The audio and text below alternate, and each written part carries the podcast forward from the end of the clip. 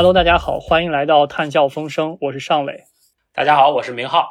呃，今天我们聊一期这个我个人非常感兴趣的题目，那就是这个投资可以在气候变化中啊起起什么样的作用？当然，更确切来说，我们就很很想探讨一个问题，那就是呃一些号称呃绿色的或者跟碳中和沾边的基金，他们实际上究竟是怎么运作的？他们跟呃气候变化和碳中和，他们究竟有什么关系？啊，这个熟悉我们这个节目的。听众肯定都都想到了，说这个这个题目就不是我们两个能够 驾驭的题目。就我们平常就是请，尤其我们平常请的经常是啊，就是这个高校里的研究人员，我们讨论也是比较学术化题目。但是我们想今天讨论一个啊，跟生活可能更紧密相关，也是更重要的题目。然后呢，我们就很高兴能够呃这次有机会和绿色和平啊。呃气候投资项目，然后这么相当于有一个合作，然后一起来啊做这么一期节目来探讨这个题目。然后我们今天特别高兴能够请到啊绿色和平气候投资项目的负责人袁袁做客我们的节目。啊，他硕士毕业于香港大学环境呃工程专业，然后他是呃这次我们要重点讨论的这个报告《中国资产管理机构气候表现研究报告二零二二》的撰写人。啊，要不请圆圆跟我们的听众打个招呼，然后再简单介绍一下绿色和平气候投资项目以及你最近所做的这方面的工作。好的，Hello，各位听众，大家好，两位主持人好，呃，我是圆圆，现在就职于绿色和平，然后是气候投资项目的负责人。啊，我之前的背景是硕士毕业于刚才主持人也介绍过香港大学的环境工程专业，然后现在更呃比较关注的领域是在气候与能源议题方面。此前有参与过气候气候风险相关的研究，然后目前比较关注的是气候同融资呃 ESG 可持续投资这个方面的工作。对，呃，对于这个绿色和平的呃目前气候投资这个项目来说，呃，这个背景这个项目诞生的背景其实是。呃，我们关注到现在，呃，可持续发展、绿色投资，呃，ESG 议题正在如火如荼的发展，然后在这个投资圈内引起了很多的关注。呃，那我们作为一个现在是 NGO 非盈利机构的这样的一个角色，其实是呃能需要起到这个社会监督的作用的。我们发现这中间在这个议题发展的呃越来越火的过程中，出现了很多的问题，所以我们。呃，现在这个项目主要是想监督和追踪金融企业、啊金融机构洗绿的问题。另一方面是教育更多的投资者关注到呃环境和气候相关的风险和机遇，做出更多的呃响应的动作，然后做出自己的气候承诺和行真正的行动，将资金真正的呃引导向需要嗯能够帮助到绿色转型的行业和技术。嗯，其实我们今天要讨论一个非常火的话题，就是关于基金。我觉得我做碳中和很多年，我基本上我同学如果不在这个行业的人，从来不会问我任何环环境有关的话题，他们只会问我，所以我应该投哪个电池企业，哪个那个汽车企业。首先，我们这期节目肯定不构成任何投资建议，然后我自己也不懂这些东西。但我我我想我们开篇来问一个问题，就是，嗯，因为我这些同学们当他们问我基金的问题的时候，都会考虑的是。这个基金他们在投资的时候赚不赚钱？但是为什么我们去却需要去关心，或者是公众来讲，对于一个普通人来讲，为什么需要去关心一个基金它的投资是不是绿色的？它这些投资绿色行为的问题？嗯，其实呃，先从这个绿色基金，或者是我们现在叫这个泛 ESG 主题的基金，呃，这个概念出发的话。嗯，其实现在很多的这个投资者，他可以分为机构的投资者和个人的投资者。现在在这个全球的情况下，可能还是机构投资者关注到这个议题的会更多。其实个人投资者目前的现状，可能就像你刚才讲到的，说他们只会关注什么某个板块、某个行业发展的好不好，但是对于整个这个经济，呃，或者是整个这个。呃，这应该怎么说？就是就是经济活动是不是绿色的？其实他们呃还不是一个没有一个特别清晰和全面的了解吧。但是呃，我认为是很有这个必要去关注基金，或者是关注这些投资产品是不是呃真正的绿色，在为这个绿色转型做一些贡献的。呃，那其实可以呃，就是也是联系到我之前做的一些工作吧，就是在这个对于公众的呃宣传气候风险，或者是说公众能做什么来帮助气候变化的减缓这个方向，呃，其实我们关注到说现在中国的呃公民可能是大家想的都是呃，比如说绿色出行、节水节电这样的做法，但是大家对于这个图怎么呃去发挥更更更大的影响力。呃，做出更多的行动，这个事情是比较缺乏想象的。呃，那其实，在呃，我们有统计一些，比如说国外的一些做法，或者是呃，有看到一些联合国倡导的做法里面，其实呃，参与负责任的投资，呃，去监督这样的金融机构，呃，是它它的投资行为是不是绿色的，其实也是呃，我们认为公民可以做出的气候行动的一种。对，就是公民也可以。呃，通过这样的方式来用自己的这个资金做出选择，然后来引导更多的嗯企呃更多的资金流向呃有利于碳中和、有利于减缓应对气候变化这样的呃方向。呃，我我觉得您这个说特别好啊，我我概括一下，我感觉就是说。呃，如果一个这个公民，对吧？然后对于这个气候变化问题或者环保议题就有很强的责任感，那么就是可能除了个人的行为之外，啊，当然个人能投资的钱肯定也有限的，对吧？但是可能会在一起，这种投资行为能够撬动杠杆，可能是能够起到呃相当大的作用。但是我就是作为一个就很庸俗的人，我就在想另一个问题，就是说，呃，尤其是我们就做这方面研究的人，我们经常就是经常我们有这么一个想法，就是说这些绿色行业，因为不管是政策的推动也好，还是这种资源型经济这种长期发展大势所趋也好，就是总感觉他们在长期也会是。会是这个社会经济发展的主力，对吧？也会是挣钱的项目。就是我不知道是不是单纯的从这种很庸俗的，呃，赚钱的角度考虑，这个这个投资者也应该关心基金的绿色的问题呢？其实就是有现在已经有很多的研究表明说，ESG 相关的这个投资，其实在长期看来是有利于规避一些风险的，因为其实它在。呃，这个转型风险和物理风险方面，它应该是提前做出一些考虑和筛选。其实，在后面面对这样的黑天鹅也好，或者是什么样的事件也好，它有更多的能够抵御这些波动的能力。呃，然后它也是更适合长期的投资的这样一种这样一种投资理念吧。然后除此之外，它其实也是在这个，其其实有有也有这个人讨论过说。呃，ESG 相关的基金，它可能不会像呃一些普通的这个类型的公募基金一样，它能获得一个特别高的收益。呃，它因为它可能这个投资的行业是有一些筛选的，不一定是会涨得非常迅速的这样的呃这样的行业或者是公司。但是，对从现在这个现状上来讲，可能呃大家也是比较希望在一个。有收益的同时，保证一些呃这个投资的稳健，或者是减少这样的波动，那绿色投资是一个呃比较好的选项吧。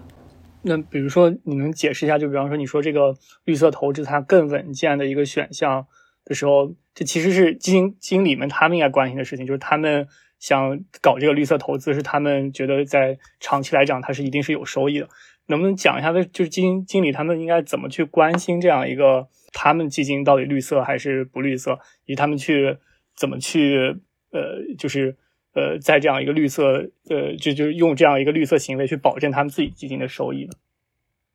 嗯，因为其实基金经理他应该是有这样的义务去保证这个客户说或者是收益人的呃这样的盈利的利益。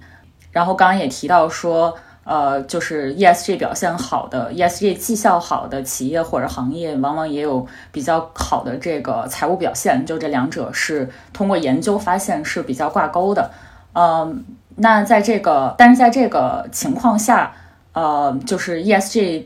投资得到了很多的关注，但是现在可能一些法律法规之类的还不是很到位，所以基金经理可能会利用这样的一些缺口来去，呃。放大这个信息不对称，利用一些缺口来，呃，获取更高的潜在的利益，对，吸引更多的资金，然后来获得更多的呃这个这个管理费之类的这样的行为可能会呃有出现，但是其实长期来看，这样是呃很有损这个自己的呃就是企业的名声或者是自己在这个行业中的名声的，因为它其实是嗯对一种是一个不诚信的行为，在一个。呃，如果说他通过洗绿的方式来放大了这个呃产投资产品的收益，但其实最后并没有达到这样的效果，那其实也是损害了这个客户和受益人最终的这个呃利益的。呃，所以我听您这个意思就是说，其实很多这个基金经理，对吧？虽然他们其实就是打着呃绿色或者碳中和的这个这个旗号，但是其实他们。实际的操作可能并不像他们说的那么光鲜，然后那这可能就正好就说到了这个绿色和平这次报告，对吧？然后我读到这个报告的这个发现，我还是挺惊讶的。然后这个报告应该是呃调研了十几家基金，然后结论就是这没有一家能够达到你们所制定的这个及格的标准，对吧？能不能啊简单介绍一下你们制定的这个绿一个基金应该绿色的标准是什么？然后以及这些这些实际基金的他们的表现是个什么样子，以至于你觉得他们都是不合格的？呃，其实，在这个报告里面，主要是选取了十五个这个头部的资管公司，然后选取的标准大概就是它是这个建立在中国的，然后以及说目前管理着呃中国比较大量的这个资产，然后以及它有这个公共属性，比如说它管理着这个社保基金和呃我们的这个基本养老保险这些有这样的一些职能在，所以我们认为说，嗯。他们是有更多的社会责任的，而且就是目前他们加入了这个 UNPRI，也就是这个联合国负责任投资的这样一个倡议，然后他们也声明了说，在自己的这个之后的投资行为中要将 ESG 纳入呃这样的一些投资决策，呃，所以我们认为说他们既然发发布了这样的声明，那他们一定是会有动力去呃推进这方面的一些行动。嗯，对，然后其中呃，产品基金产品绿不绿，这个是评估他们在气候方面做出行动的一个指标，呃，是一个大的指标。因为我们当时想是，呃，比如说加入这样的倡议，它更像是一个对外的声明，但是它实际做了什么是没有人去追踪和验证的。那产品是一个很好的点，来帮助我们理解说现在他们对 ESG 落实到了什么样的程度。是设计了这个设计指标的这个初衷是出于这个目的，嗯，然后在这个报告呃具体的这个指标具体的设计当中是呃涵盖了几个方面，一个是说这个基金公司有没有发布主动管理型的绿色投资产品，因为我们现在看到市场上很多都是被动管理的，呃，比如说指数基金这样的产品，但是这个。指数基金它更多的是参考一个呃更大的 ESG 指数的这样一个指标，所以它可能对于这个基金公司实际的去管理这个基金产品的表现，或者是。他做他的投资策略的筛选或者是选股的这个要求是相对较低的，所以我们想关注说他们有有主动权的这一部分是如何操作的。能能再解释一下这个这个主这个主动基金这个指数是个什么含义？就是它是怎么？呃，当然这个我也不是非常的专业的知道这个指数基金产品或者是呃主动基金产品是一个特别特别完整的设计流程，我也没有。对详细的知道，但是大概就是指数基金，它是参考，比如说一个呃更大盘的一个 ESG 指数的一个东西，然后从中可能会通过一些什么样的策略筛选出来，呃，比如说中国的多少家，呃，然后汇聚到自己的这个基金产品里面。ESG 的那个，比如说 MSCI，它有一个什么新兴市场的 ESG 指数的。呃，那么一个东西发布出来，然后那个都是公开的，也能实时看到它的变化。呃，主动型的应该就是呃，现在有比较流行的七大 ESG 投资的策略，比如说这个呃负面筛选、正面筛选、ESG 整合之类的。呃，然后基金经理可以通过这样的策略来筛选他们认为在这个策略底下表现比较好的呃。这个公司的股票来纳入这个基金产品，然后来对外发发行。呃，在这个指标下面，呃，另外一个就是刚才提到的，呃，基金产品应该公布他们相关的应用的投资策略，呃，然后呃，以及说这个里面有没有涉及到呃不太所谓不太那么 ESG 或者不太那么绿色的这个投资标的。以及我们希望理想状态下，它是能提供这个产品的碳排估计的这样一些信息。在那那在这个设计这个呃这些指标的过程中，其实也遇到了挺多的困难吧。就是怎么在在在这个细分的这些方面底下，我们其实也是呃抉择了很久，因为嗯想对这些基金产品提出一个更高的需求，但是其实现在市面上的这个数据透明度和数据质量其实。是对这个工作造成了很大的难度。比如说，嗯，公布投资策略这一项，可能是他会提及说我用了一个什么 ESG 的呃相关的投资策略，但是其实他并没有更多的阐述它是具体来怎么操作的。他可能只会说我选取的是 ESG 评分更高的，或者是表现更好的，但是他没有说他参考的是哪家的评级，或者是他更看重的是哪个指标，嗯。或者是他他怎么来 justify 说这个 ESG 表现就是更好的？他没有一个长期的这个追踪的动作。嗯，其实现在中国在这个 ESG 投资或者是绿色投资的这个产品里面，对于高碳标的，就是高碳排放的行业，其实没有一个特别明确的，嗯。特别明确的这个行业歧视的这样一个动作，虽然说有的策略里面可能会呃采取呃负面筛选，就是把这个所谓的不太好的企业或者不太好的行业给筛选掉，但其实呃我们观察到很多的产品里面也没有做这样的动作，所以我们呃作为一个这个主要来关注环保、关注气候能源的这样一个项目的话，我们认为呃。这个指标对我们来讲是非常重要的，而且这个碳排放其实是一个更高的标准。就是现在在国际上，比如说在欧盟、在美国，可能已经呃有提出这样的一些呃自愿披露，就是可能目前还没有到一个强制的程度，说基金经理应该去，基金公司应该去呃披露自己的产品的投资组合方面的呃碳相关的信息。对，但是中国的其实应该是还没有基金产品能够做到，呃，所以我们面临着 一个问题，就是说，呃，我们怎么提高我们社会监督的这个标准和它又不会太脱离实际，但是现在的数据质量非常低，我们怎么在中间取到起到一个平衡的，呃，这样的一个对这样一个点。因为我我们俩刚才在这个节目开始之前还在聊，就是您刚刚说那个碳排放那个比较高的要求的那个，听上去确实就是你首先需要知道每一个，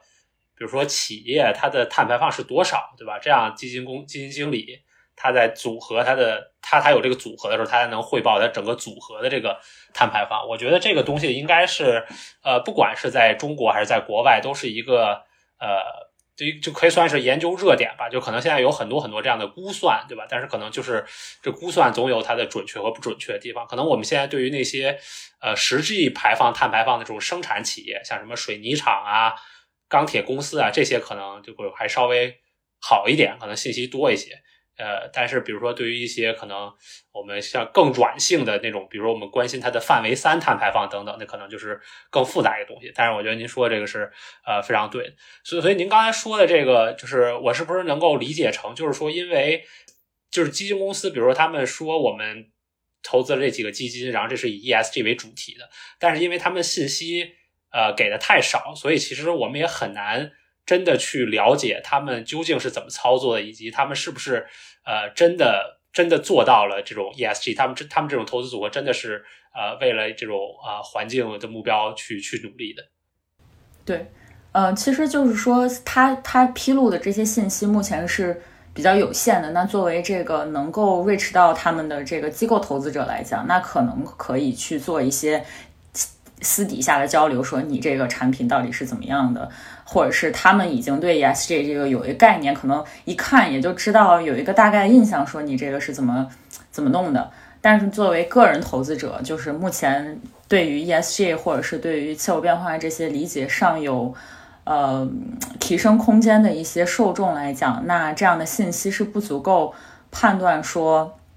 嗯，我这个投资是不是真的能绿色的？那可能是怀着一个很好的目的，觉得啊，我投了这个，我就能够为环保做点贡献之类的。但其实。可能最后是达不到这样的目的的，对，所以我们认为这是一个风险吧，就是它如果是一直存在这样的问题，它可能会对这个更大的市场，或者是对这个整体的呃信息的准确性构成一个威胁。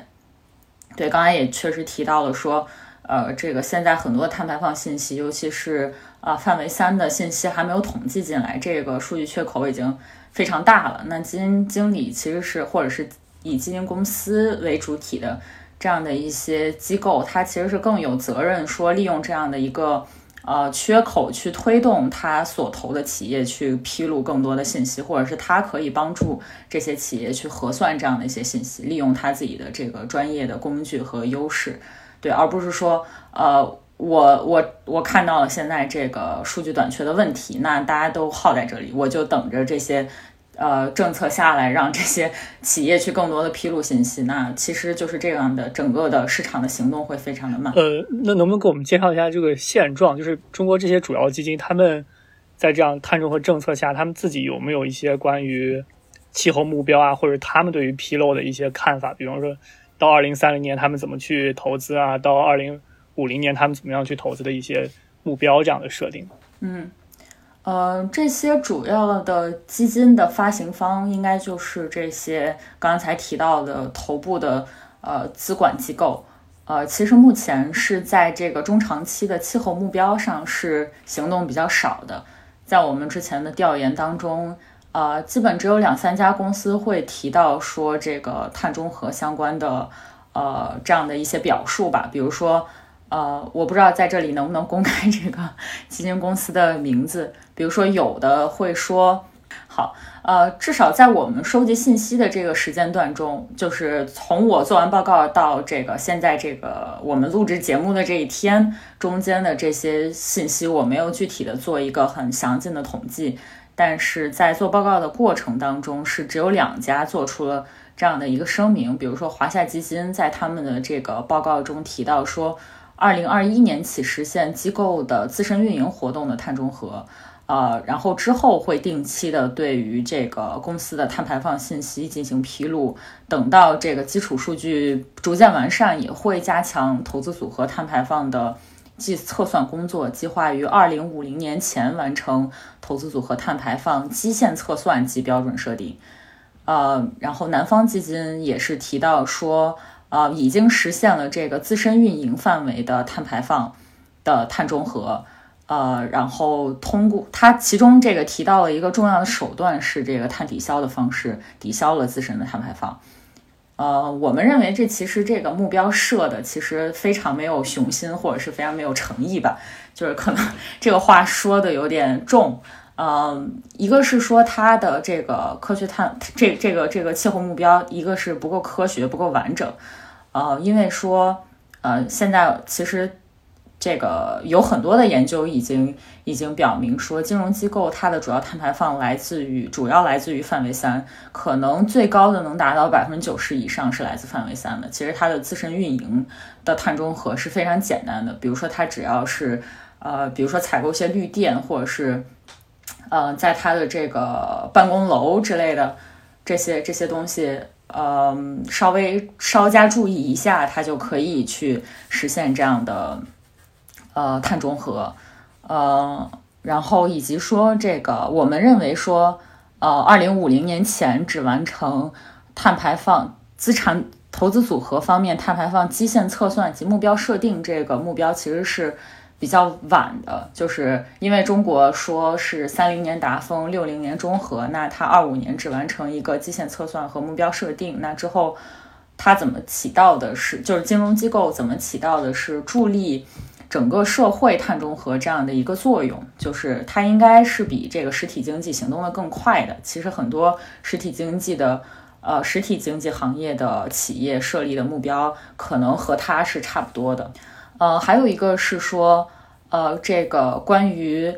呃，用碳抵消的方式来实现碳中和这个事情本身，我们也是会想打一个问号，就是，嗯，这样的方式真的是可持续的吗？或者是它真的是一个好的，呃，帮助实现碳中和的方式吗？嗯，且不说刚才提到的这个金融机构本身的运营的碳排放就非常小的这个问题，嗯，它应该是，呃，且且不说这个问题。呃，用碳抵消这样的方式，其实长期来看也是存在呃很多的风险的。比如说现在气候风险加剧，然后这些森林，嗯，其实面对着一些山火的威胁，以及说这个碳抵消，呃，这个方法本身的测算或者是核定中间还存在很多的不确定性。对我们长期来看也是觉得，呃，这个不应该是首选的作为碳中和的一种方式。对，我再补充一下，就是呃，这两家只是说，还是说提到了提到了这样的做法的机构，那其实其实有很多的机构还没有把这个列入议程，甚至就更更不用说是我们呃所希望的，说把这个整个的可持续投资的理念贯彻到这个公司的治理和实际的投资决策当中，所以我们认为这个现状离未来的呃好的这个。呃，样子未来的目标还差得非常远。呃，在我们聊这个怎么让他们呃变得更好之前，我先好奇一下，就是因为我我我不知道这么说合不合适，但是在我眼里啊，就是我那些聪明的同学都去学金融了，然后呃，我我们这样的人留下以后呢，就。就就就学的不是那么很好的人就得去学环境，然后而那些最聪明的人，我觉得他们其实看这个社会的风口呢，要比我们要强很多。但为什么他们这些基金经理们在在我眼里那些非常聪明的基金经理们，他们仍然对于这个碳中和行业好像有一些迟疑，他们好像不认为这个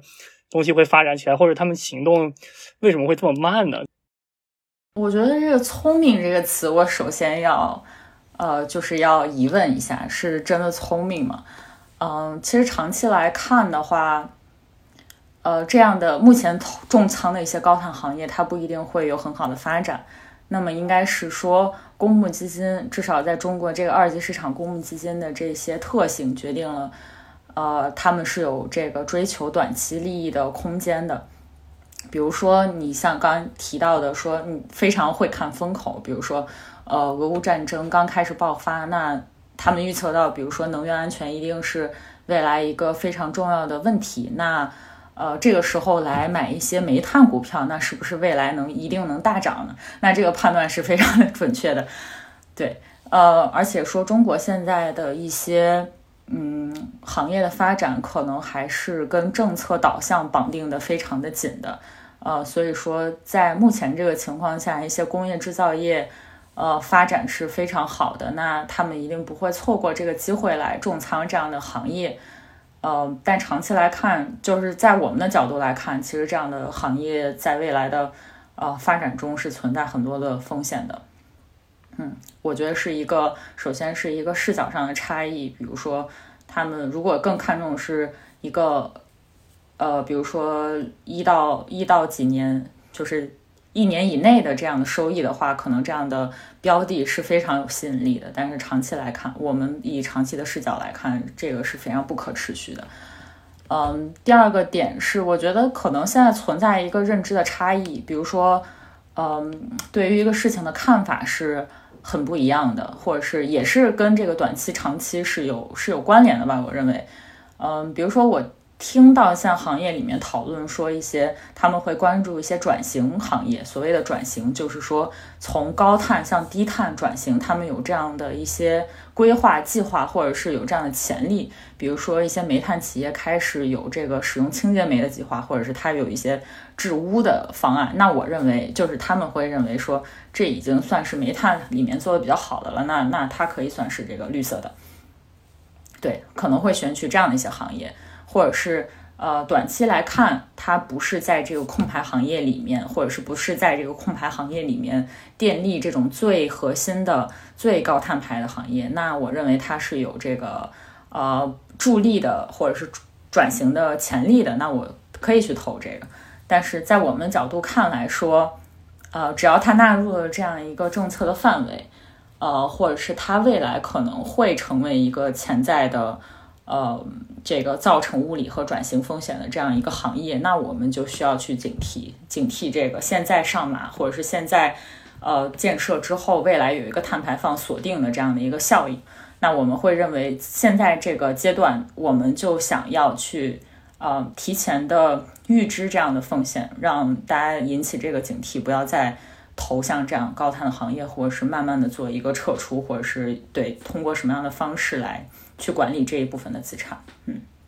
我我觉得您说这个特别有意思啊，我就想就是刚才关于这个风险这个，之前我们呃在闲聊的时候，我还我还挺好奇的，但是这我们也是闲聊，就是说就我读这个报告，或者我们刚才讨论的感觉，就是好像。这是基金公司，就是基金经理的一种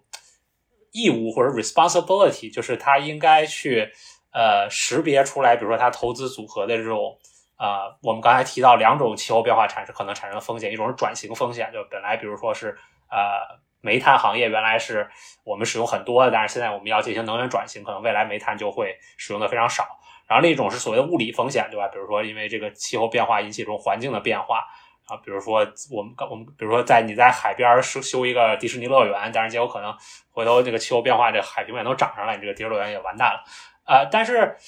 这会不会对基金经理的要求太高了呀？因为我觉得这些问题都是呃非常复杂的问题，有些是就是不是我们研究的问题，但是我们看到有很多就是学术界的人，他们这是他们研究非常前沿的问题。然后我就想到，比如说如果我们抛开这个气候变化问题不谈，对吧？我们想。一些基金公司他们会投很多跟环境没有太多关系的东西，然后那这里面也有所谓的风险，比如说什么地缘政治的风险等等。然后比如说，如果一个企业投了一个什么乌克兰，在年初投了一个乌克兰的什么呃什么矿场之类的，但是就就乌克兰打仗，那他肯定赔的血本无归。但是我们好像不会觉得，我们只会说这个基金基基金公司有点不走运，对吧？但是我们好像不会觉得他应该把这种地缘政治的风险也给。也给考虑清楚，然后他有义务把这个风险研究好，披露给消费者。我不知道您对这是怎么看？嗯，我觉得这是它这是一个 scope 的问题。比如说，可能普通的产品它没有这样的一些要求，那他愿意投，然后又能负担起这部分的风险，就是不会造成对这个收益上的折损。那其实我们就是目前是对这方面的基金不做过多的要求。但其实可能海外的一些，比如说欧盟做的领先的地方，它已经要求，呃，说你要披露说你这个项目是为什么不把可持续考虑在里面，呃，是以及对可持续做出了什么反面的影响，就是其实他们已经是一个非常，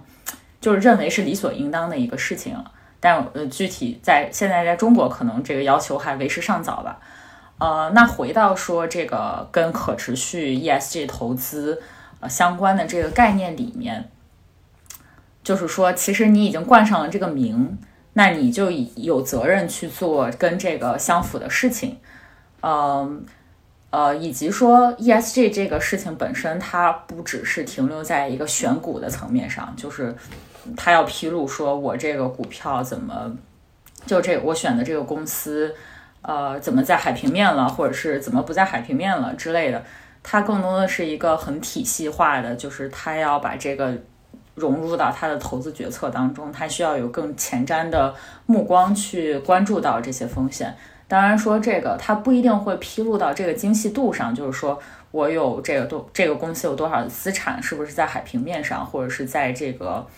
呃气候风险、气候灾害比较高发的地区。呃，但是我们认为这个工作是应该在背后做的，它应该是披露的是他做了这个事情的一个结果或者是一个进度。比如说现在一些呃金融呃机构以这个商业银行为主，或者是以这个比较核心的央行牵头的一些这个气候压力风险测试这些东西都在做，其实它是很需要对它这个。所持的资产的这些分布，或者是行业，呃，甚至是地理位置，做出一个更明确的盘查的，就是他去要去看，呃，这些气候风险什么时候能击穿他的这些资产，那其实他是要对他的资产的分布和一些，就是更更细节的信息掌握的更好的。嗯，这个当然这个东西它不一定是要对外披露所有的细节，但是我们认为说，你至少要说我在做这个事情做到了什么样的程度，呃，做这个事情的结果是什么？比如说我通过做这样的测试，或者是去去这个识别呃这样的风险，然后呃对这个基因产品或者对我的投资组合做出了什么样的影响？但现在可能呃只会说。嗯，是在识别风险的一个阶段，或者是我们未来会更好的管理我们的气候风险，嗯，然后再搭建 ESG 相关数据库。但是我们认为这些信息就是对于判断这样一些企业做到什么程度是远远不够的。我们希望这些，呃，就是这些动作不只是局限在这个金融行业这个圈子的讨论里面，而是说给给这个社会监督力量一些。更多的信息，让我们来去推动这方面的工作。对我，我我我觉得，我想就是就是追问一下这个问题，就是呃，就是当这些基金经理们他们去看这个这些气候风险的时候，你觉得更主要重要的原因是他们这个他们内心他们不愿意这么做呢，还是他们没有足够的能力和信息去这么做？就是它是一个驱动力的问题，还是一个能力的问题？我觉得两方面都有吧。呃，一个是说专业能力的问题，其实这个要求对数据的透明度、质量的要求都还蛮高的。然后通过，呃，也也是要通过搭建一些模型来完成这样的一些评估。比如说现在可能转型风险是比较方便分析的，它更多是一些，比如说政策法规和一些，呃，怎么说，就是它是可以相对来讲是可以提前预判的。但是对于物理风险这方面的研究还是比较少的。它首先可能需要一些这个气象数据，然后来，嗯，来做出一些这个灾害的预判，或者是不一定是灾害吧，可能也是跟自然资源有关的这样一些这样一些判断。然后同时，它也是要获取它所投资产的这样一些公司的很详尽的数据，比如说。呃，不同的行业它可能有这个不同的关键的指标，呃，煤炭的可能是一套，那比如说这个物流的是一套，呃，其他行业的又是一些不同的这个，就又又是很不一样的这些对它可能造成影响的这样的数据，对整个这个呃评估风险的模型搭建可能是比较复杂的。再一个是可能跟这个相关的也是认知吧，就觉得这个事情。呃，听起来非常的庞杂，那成本也是非常的高。那是不是呃，在这个监管没有强制我们要强制要求我们做这个事情的时候，是不是先可以不做，或者是先可以做的更更粗略一点？呃，或者是我认为这个事儿短期之内对我的这个盈利没有任何的威胁，那我是不是先可以去做一些更呃？怎么说？就是更更近期的事情，去可能是评估转型风险就差不多够了。对，可能是有这样的一些呃认知的问题吧。嗯，或者是他也不认为，以可能也有公司不认为气候变化这个事情是一个那么严重的事情。呃，那正好你刚才说到了监管这个问题，能不能给我们就是简单介绍一下，就当前？就是各国政府啊，或者是就是不光是中国，可能全球范围内，就是对于基金的这个 ESG，包括特别是以气候变化为主的这样一个这种投资，有什么样的政策去推动它？呃，可以先说国际上的吧，就是现在呃中国这边是动作相对较慢的，但是国际上的一些嗯政策已经是比较清晰的了。比如说行动最快的就是欧盟。然后他之前是发布了这样可持续金融信息披露条例，简称 SD，sorry，SFDR 这样一个框架，然后主要是针对这个可持续的金融产品信息披露做出的一些要求，然后已在已经在去年的三月份生效了，这是算是全球行动较早的一个经济体，对，然后这个。条例主要是要求这个金融市场的参与者和财务顾问必须强制的披露这样产品的 E 产品的 ESG 属性，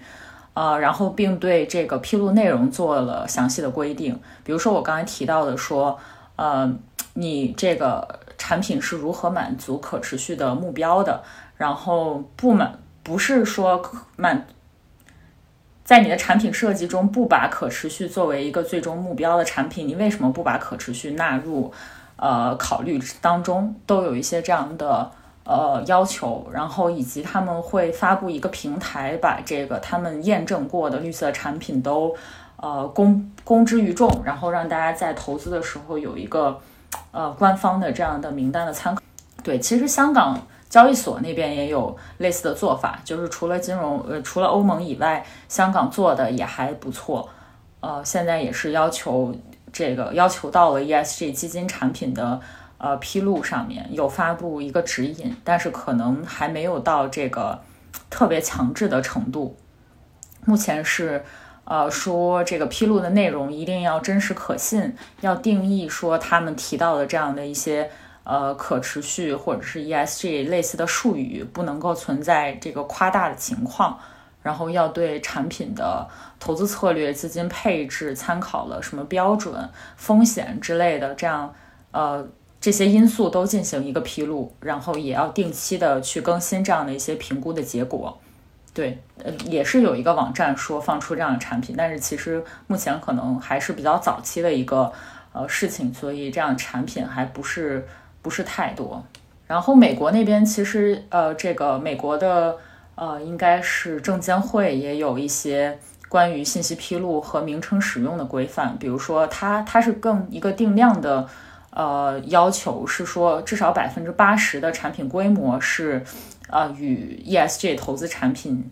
呃，就是如果你起名为 ESG 投资产品，那你你这个所用的投资方法至少要覆盖。百分之八十的产品规模，并且要披露这个产品投资组合方面的碳排放相关的信息。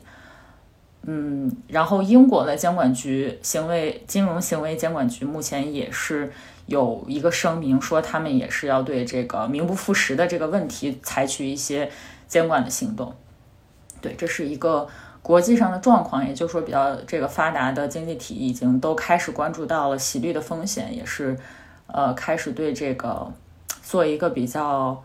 呃强硬的强硬的规范吧。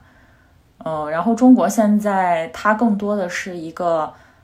大的框架，或者是还都是一些比较呃软性的东西，还没有一些很强制的很强制的这个措施。呃，目前比较看到比较多的是。嗯，之前央行发了一个金融机构环境信息披露指南，它是参考了这个国际上现在最主流的 TCFD，也就是呃气候风险披露的这样一个工作组的这样一个最官方的或者是最主流的一个报告，是为国内的金融机构提供一些指引。呃，然后证监会是发了一些，比如说建议或指引性的说。呃，要求投资机构改善自己投资活动的环境绩效，然后增强信息披露，呃，这样一些要求，但是其实没有一个对直指，嗯，金融产品的这样一些最直接的监管。就我刚才有一个这个好奇的问题，就是好像我们刚才也谈到了一点，就是说，假设说一个公司，比如说它是个石油公司，对吧？那它是 clearly 是一个。这个碳排放的大户，那它不应该算作呃 ESG 或者这种绿色的标的。但是假设说这个石油公司，它就非常积极的响应这种气候变化的应对，对吧？它可能它自身有很多这种 activity，然后或者不管是创新上的也好，或者经营上的也好，它就希望能够做这种转型，对吧？然后它就是希望把自己的这个原来很高碳的这种生产活动转成低碳的。然后我们假设这个石油公司是一个。世界知名的石油公司，吧？那它的它的这个这个企业的变化，就对整个整个我们全世界达到气候变化目标就很重要，对吧？然后那我就好奇的一个是，就是你觉得这种企业应该成为这个绿色的，或者应该被算成绿色的标的吗？以及就是就是这另一个问题，就是我当时在看着报告的时候，就有一段讨论到了说，所谓的就是。就比如，假设我是一个投资者，然后我想去改变一个企业，我有两种方法，对吧？一种方法是去投资你，一种方法是不投资你。就是说我看你的这个绿色绩效太差，我不投资你，那你就没有钱，你就没有这种资源。但是另一种方法就是我投资你，然后我占最多的股份，对吧？我在你们这里面占有占话语权，然后我让你作为一个股东，我让你进行转型。然后就跟跟刚才可能第一个问题有关系。然后呃，不知道现在这些啊投资机构也好，或者是这种政府监管，对于那种 active 的投资那种重碳行业来改变它，然后以及对对这种行为，你们是怎么看？嗯，这个这个话题还是就我我个人认为还是挺有意思的，以及说现在可能行业里，以及说这些。学者 NGO 对这个的讨论都还是蛮多的。一个是说怎么界定它是不是绿的，呃，因为现在在整个的，就是全球的这个行动看来，对于绿色信贷、绿色债券这方面的监管已经非常多了，已经非常清晰了。就是有很多东西可以借鉴来评估，说这个东西是不是呃，这个这个债券产品是不是绿的，或者是呃。在国际上有一个叫 CBI 的机构，是这个气候债券组织，它发了一些呃认证的标准来认证说这样的债券产品是不是对气候友好的。但是对于一个公司这样的判断，什么是绿色企业，还没有一个共识。只是说现在大家评估这些绿色的这个方向，或者是它只能这这个能借助的能借助的。这样的一些抓手只能是说，呃，经济活动这个 level 的，就是他是不是在做一些绿色的经济活动，比如说他把呃什么技术革新了，或者是他把这个，嗯，他的一些厂房淘汰了，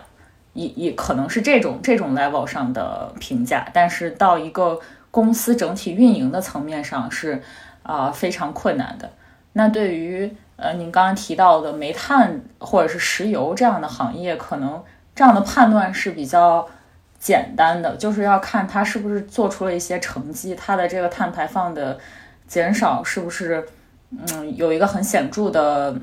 效果，或者是他自己的设定的这样的目标，比如说他自己的这个中长期目标或者是年度目标，他自己有没有达成，那可以判断他是不是在这个转型的过程当中，那就可可能。在这个行业内会相对简单一点，但是目前有一些更新兴的行业，或者是更业务类型更复杂的公司，比如说这个我有百分之五十是纯电动汽车，我有百分之五十是燃油汽车，那我怎么去划定这样的公司？就其实现在还在讨论当中嘛，有很多的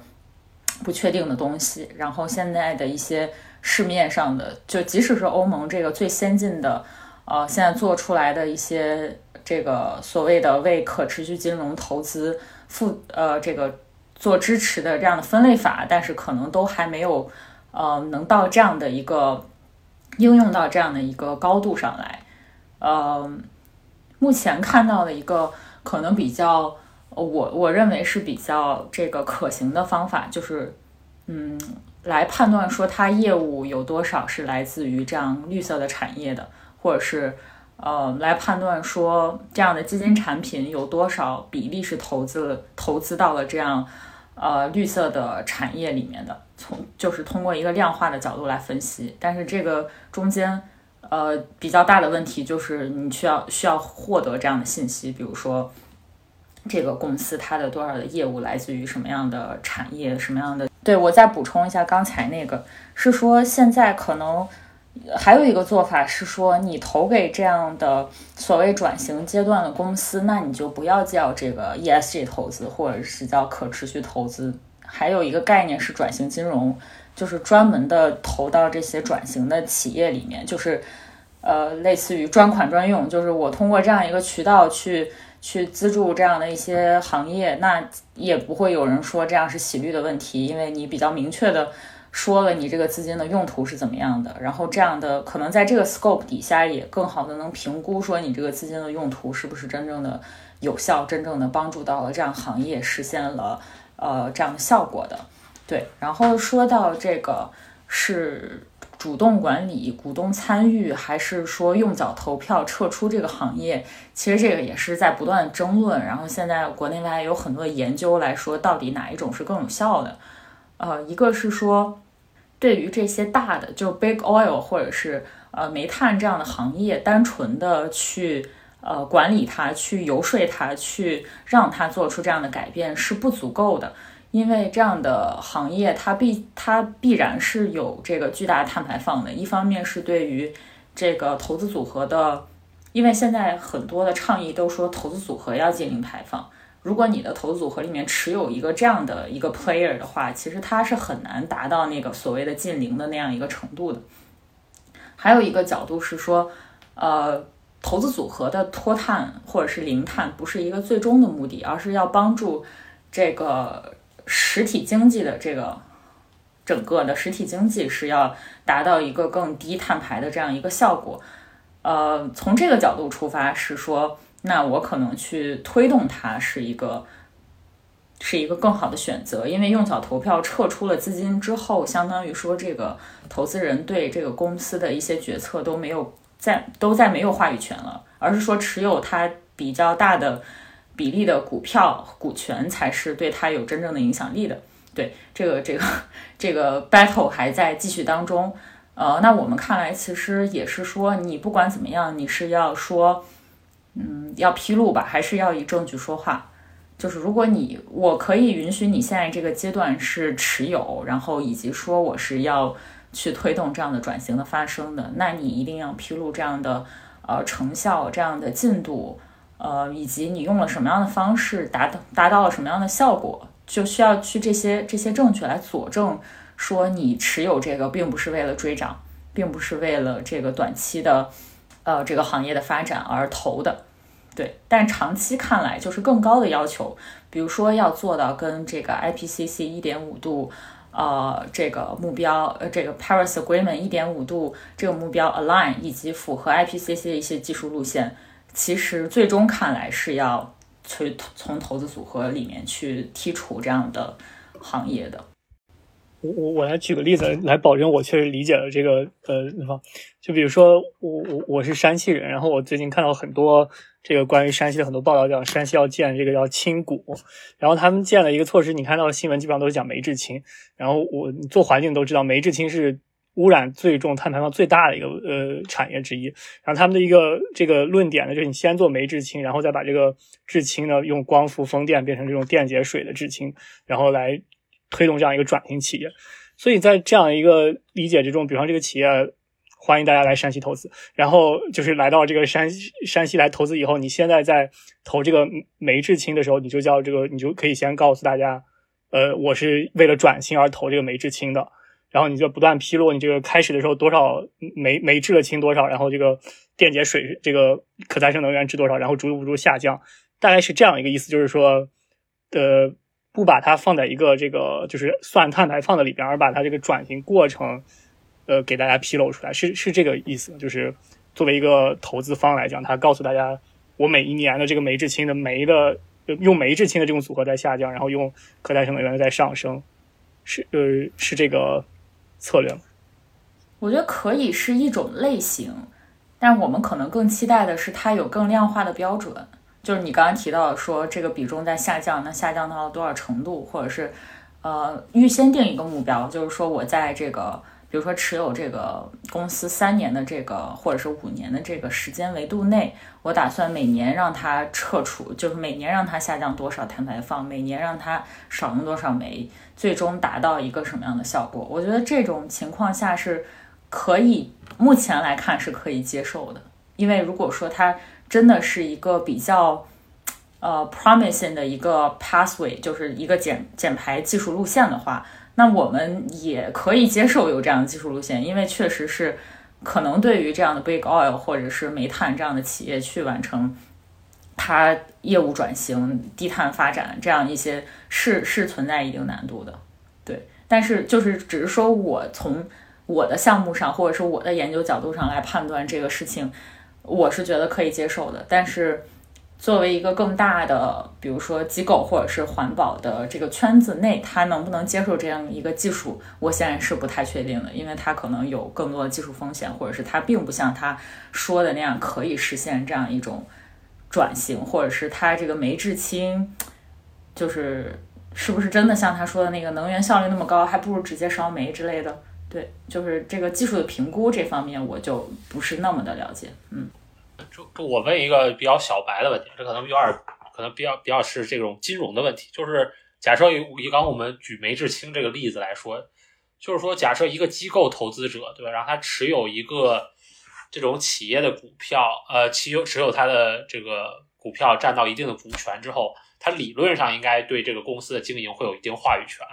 那我想问，这个是根据你这个研究的经验，就实际，比如在中国这种情况，比如说从这个 ESG 绿色的角度，这种情况发生过？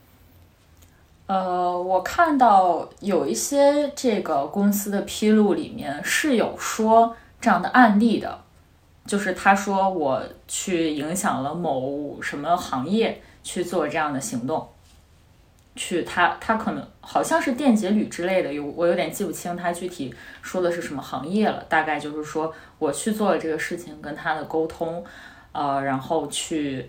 呃达成了一些效果，还是说服他做出了一些什么样的改变。但是这种话都说的还是蛮模糊的，就不会像我刚才说的有一些量化的东西，而且他们所。就是我刚才提到说，他们有这个加入一些负责任的联盟之类的，然后也有在公开场合表达说我们要做一些这个主动管理的事情，甚至是什么股东代理投票这样的一些动作。然后也有的做的比较好的公司，其实它是发布了这样的一些政策支持的文件的，就是说我怎么去做这样的股东参与。然后，如果说这样的股东投票不 work 的话，我怎么去升级管理这样的公司？对，它是有一些呃这个比较成型的东西来支持的。我认为说这个动作还是在发生的，只是说我们现在对于这个对于一个旁观研究的这个角度来讲，进行到哪一步是不太清楚的，以及说它是不是在这个 ESG 的这个议题上有对它做一些，尤其是环境的角度做一些推动，嗯。呃，我我顺着这个问题来问，就是，呃，就刚才讲的那个例子，就是说，其实是一个基金企呃这样一个企业，然后对一个实体经济的一个企业产生了影响。然后我其实就一直好奇，就这个这个这个在学术圈我们叫做这种私人部门的里边，就这个基金它的这种影响是。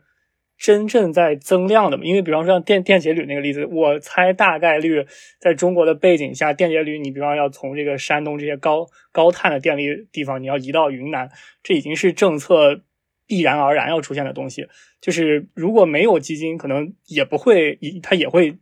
也会迁移的这个东西。它是一个就是大环境大政策已经决定了，就是基金在这方面它能做的比这个大环境所要求的更多一步嘛？就是它。真的能够有这样的，因为我觉得他始终来讲，对于大多数基金来讲，他是都追求利益的。如果大的环境下来没有把这样一个利益给到他以后，他真的会多做一步，就是考虑这个社会的公共利益吗？我觉得基金做这样行动，可能也是要看到一个政策风口之后，他才去会做这样的事情。他如果说没有一些政策判断，他其实是不是不太敢这个。往下判断的，就是说我一定因为这个公募的产品，它也不是 PVC 之类的，它不是说看到一个可行的风口，它就先去，呃，去扶持帮助这样的呃企业的发展嘛。那它一定是有一个比较呃明确的信号之后，他认为这是一个创造呃收益的机会，应该是这样一个逻辑。我认为，嗯，以及说。呃，公募产品能不能达到这样的效果？我觉得可能是跟这个产品本身的体量有关系。它首先要有这样一个大概的生态建立起来，然后有比较多的资金进来，能发挥这样的效果。但可能国内现在的基金产品相关的基金产品还比较少，这样的一些作用可能还有待去去更好的发挥吧。但是就是从这个。呃，整个大的可持续投资的这个概念上来看，那它主要的目的是引导一些中长期的资金来向这个可持续的项目倾斜。然后，其实从这个角度来出发，它一定是能去撬动更多的资本的力量来推动这个呃碳中和这个目标的达成的。因为，呃，毕竟这个现在的政策的行动比较慢，然后通过市场。去发掘这样的一些投资的机会，可能是一个更快、更有效的呃，能够帮助这个绿色转型，呃，这个实这个目标实现的这样的一个这样的一个作用吧。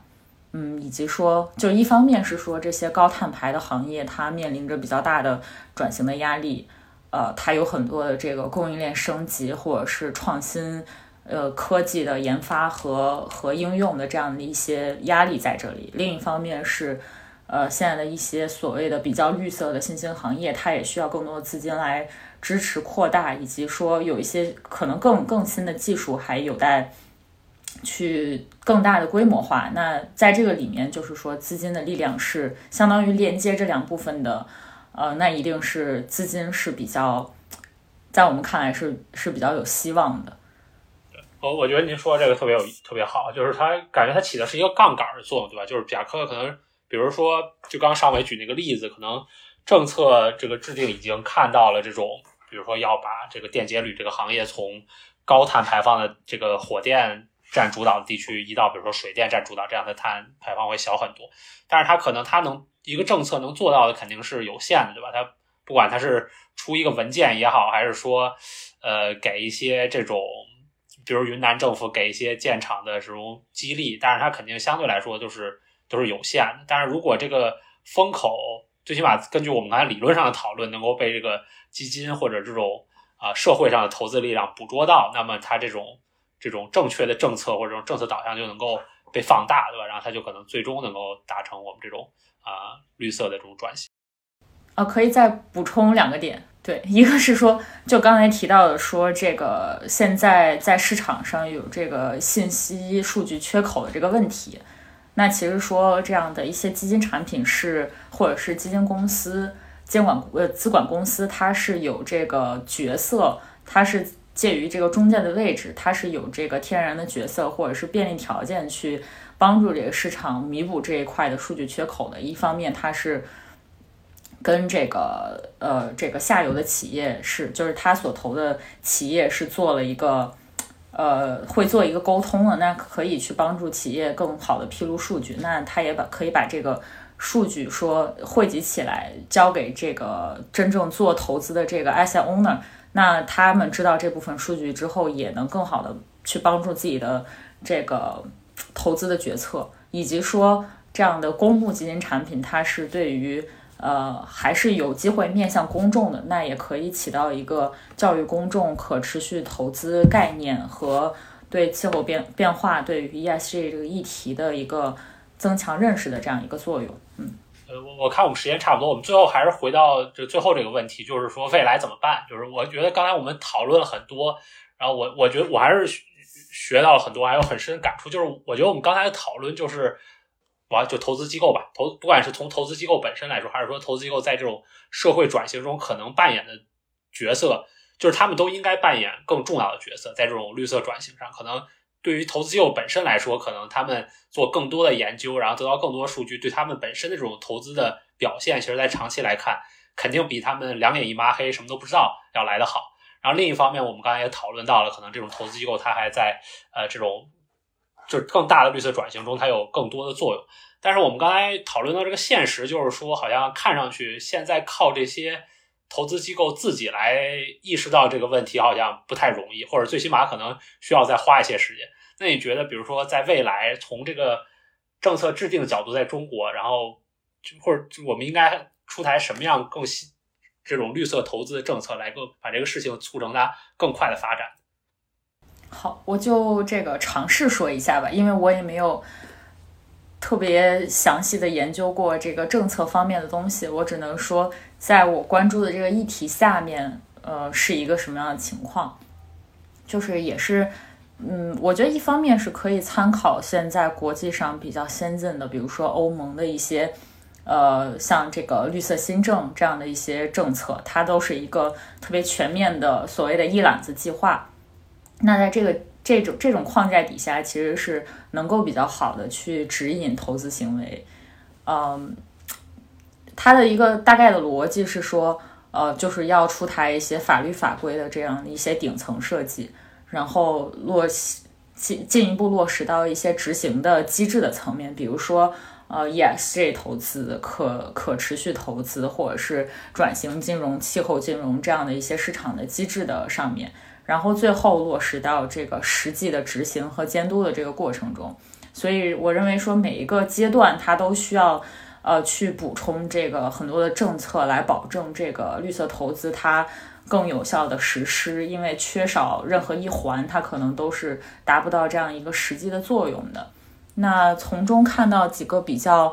呃，一个是行业内讨论比较多的点，也是比较紧急的点，一个就可能是这个信息披露的问题，因为它是一个比较底层的东西，它需要完成这个呃东西之后，才能把整个的呃一些一些方法或者一些嗯这样的一些嗯怎么说呢，就是一些评估管理更好的运行起来。那目前一个现状就是说，国内刚刚也提到说，国内的一些呃政策都还是自愿性的、指引性的。那未来呃，希望是可以有这个通过呃，未来是希望有从自愿性到强制性的这样一个转变，以及说覆盖更多的范围，呃，让这个范围让这个数据更完整，呃，以及说可以补充更明确的奖惩措施，就是说如果。呃，在这个时间段内完不成这样的披露的话，有什么样的呃有什么样的损失吧？这样才能够引起一些行业的重视。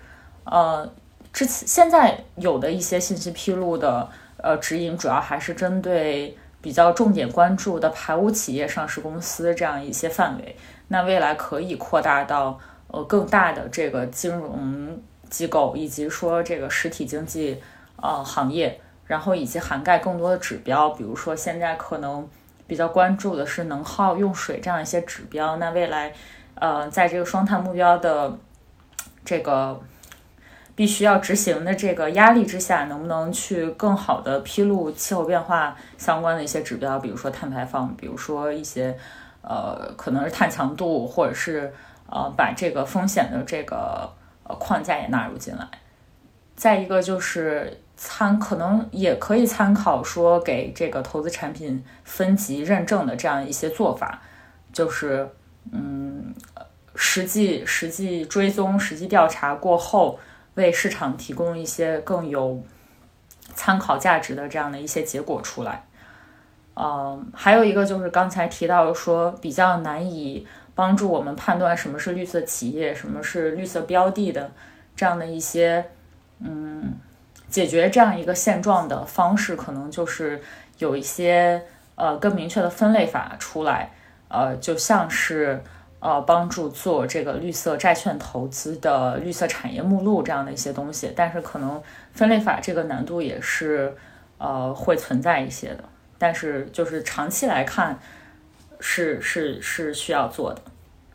嗯，我我我想补充一个，应该是最后一个问题吧，我。因为刚才是一些关于行业和政策性的问题，然后虽然我觉得这个这些基金经理们他们不会来听我们的节目，但是呢，就是从某个角度来讲，其实中国的很多钱都拿在那个主要的基那个几个基金十几个基金里边，他们肯定这些关键少数非常重要。就在在你眼里，就从一个环境组织的角度来看，就是一个给一百分的基金经理，在未来五年，你觉得他应该做一些什么事情？然后你。就是之后呢，你给他打分就会变成一百分。就是有一个作作为一个模范经理来讲，你觉得模范基金经理来讲，你觉得从环境角度，他未来五年应该做什么事情？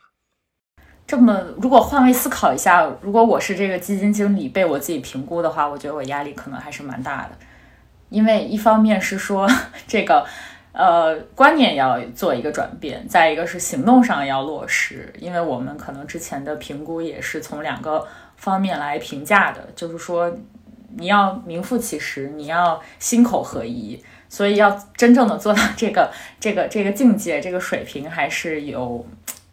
还是还是提高的空间还是挺多的。呃，一一个方面是说要把这个气候风险真正的考虑进来，在这个公司，尤其是在已已经不是说这个投资决策当中。把这个 ESG 的因素纳入到这个财务的考虑当中，而是说可能在这个公司，呃，去做这个整个的呃治理或者是研究，或者甚至呃以至于投资的这个阶段，都要把这个事情考虑进来。其实对于现在这个阶段来讲，要求还是比较高的。意意见一，而且结合之前分析的那么多的一些难点和障碍吧。再一个是说实际落实，也就是说，呃，要披露，要去评估这样的一些信息，呃，要去追踪，要去监督，要去呃跟这个标的企业去沟通，呃，那这个中间付出的这样的一些代价或者是这个成本，其实是不低的。那其实是需要说这个概念已经，这个理念已经落实到了一个程度，才能说把这件事情。呃，做的很好，做的很全面，他已经不是一个基金经理这个 level 的人，他可以做到的事情，而是说整个的公司乃至整个行业，它应该是有这样一种生态，这样一种氛围，以及说一些基础设施的帮助来实现这样一个一百分的状态。嗯，好的，在我的眼里，就是他们应该不管要做什么事情，都应该去招更多的这个和碳有关的人。给我们多有一些工作岗位来提供。